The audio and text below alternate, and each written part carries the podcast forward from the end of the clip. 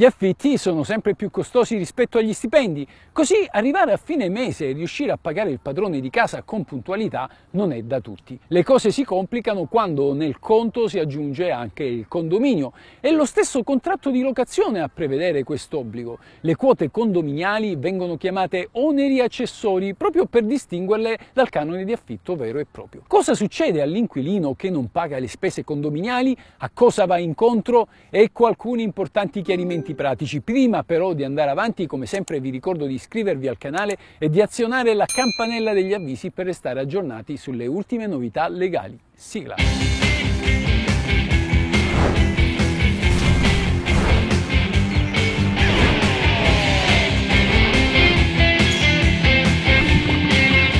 Questa è la legge!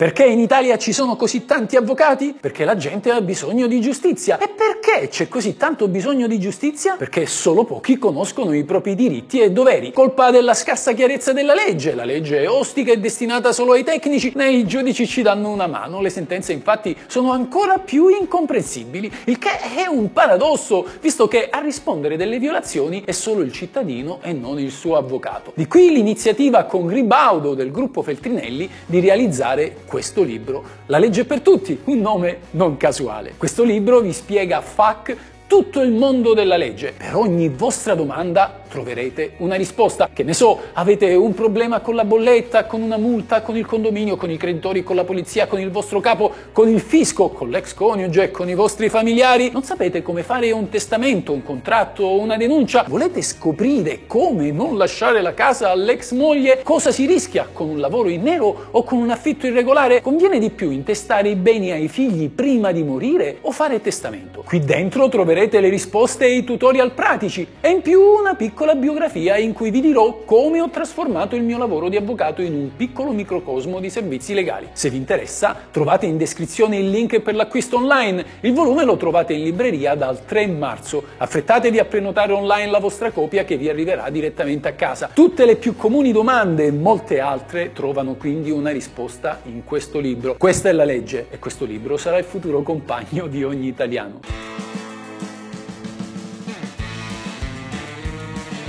Chiariamo subito che l'obbligo di pagare il condominio è del proprietario di casa e lui infatti il condomino è come tale il titolare del debito. Egli però può prevedere che l'affittuario gli rimborsi la spesa inserendo un'apposita clausola nel contratto di locazione. Questa clausola ha valore solo se il contratto è registrato, quindi nel caso di affitto in nero l'inquilino può rifiutarsi di rimborsare le spese condominiali senza subire alcuna conseguenza. Il contratto di locazione non può addebitare sull'inquilino tutte le spese condominiali, ma solo quelle per l'ordinaria amministrazione, ossia i consumi e le piccole spese di gestione dei servizi come il servizio di pulizia, il funzionamento e l'ordinaria manutenzione dell'ascensore, la fornitura dell'acqua, dell'energia elettrica, del riscaldamento e del condizionamento dell'aria, lo spurgo e così via. Pertanto tutte le spese di straordinaria amministrazione, come i lavori sulle parti comuni, spettano sempre solo al locatore.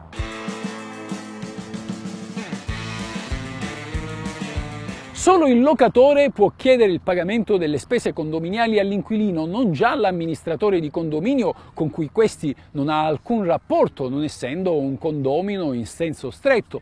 Tuttavia, per semplice praticità, le parti potrebbero convenire che l'inquilino paghi direttamente all'amministratore. L'inquilino è tenuto a pagare le spese condominiali ogni mese, comunque non oltre 60 giorni da quando il locatore glielo chiede.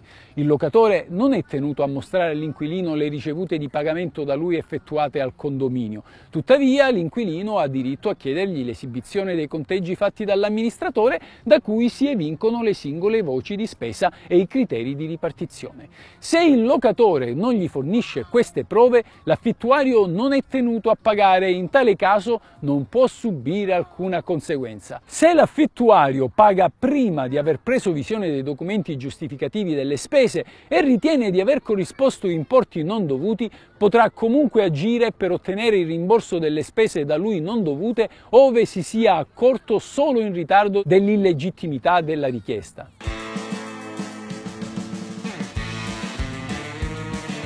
Abbiamo detto che l'obbligo dell'inquilino di pagare le spese condominiali sussiste solo nei confronti del locatore e non del condominio, non avendo con quest'ultimo alcun rapporto contrattuale, il che significa che il condominio non può agire contro l'inquilino che non versa le quote condominiali, non può pertanto sfrattarlo né agire in tribunale contro di lui attraverso un decreto ingiuntivo.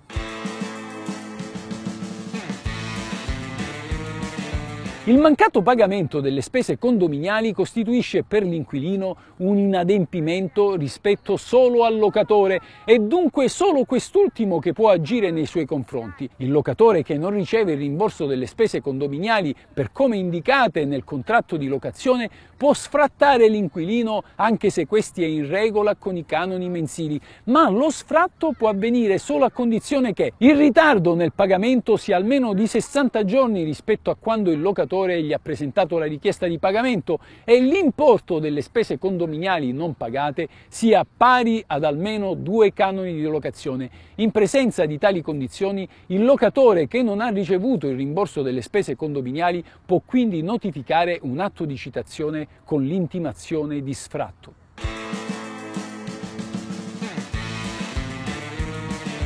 Potrebbe succedere che l'inquilino paghi al locatore il condominio, ma che questi poi non giri le somme all'amministratore. In tal caso l'inquilino non rischia nulla. Il condominio potrà presentare un decreto ingiuntivo nei confronti del locatore e poi pignorare i suoi beni, ma senza che ciò abbia alcuna ripercussione sul contratto di locazione. L'inquilino avrà diritto a rimanere nell'appartamento anche se questo dovesse essere pignorato dal condominio e messo all'asta. L'eventuale aggiudicazione del bene infatti non comporta comprometterebbe la sorte del contratto di locazione che continuerebbe in capo al nuovo proprietario, salvo ovviamente il diritto di disdetta prima del successivo rinnovo automatico. Il pagamento delle spese condominiali in capo all'inquilino nei confronti del locatore si prescrive in due anni, invece quello del locatore nei confronti del condominio si prescrive in cinque anni. Questo significa che il locatore che non ha chiesto il pagamento delle spese condominiali all'inquilino per almeno due anni non può pretendere tali pagamenti. Questa è la legge.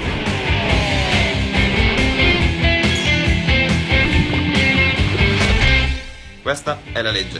Questa è la legge. Questa è la legge. Ciao amici, se vi interessa sapere cosa dice la legge, come va interpretata, cosa si può fare e cosa non si può fare, il tutto in un linguaggio semplice ed accessibile a tutti, iscrivetevi al mio canale. Questa è la vera legge.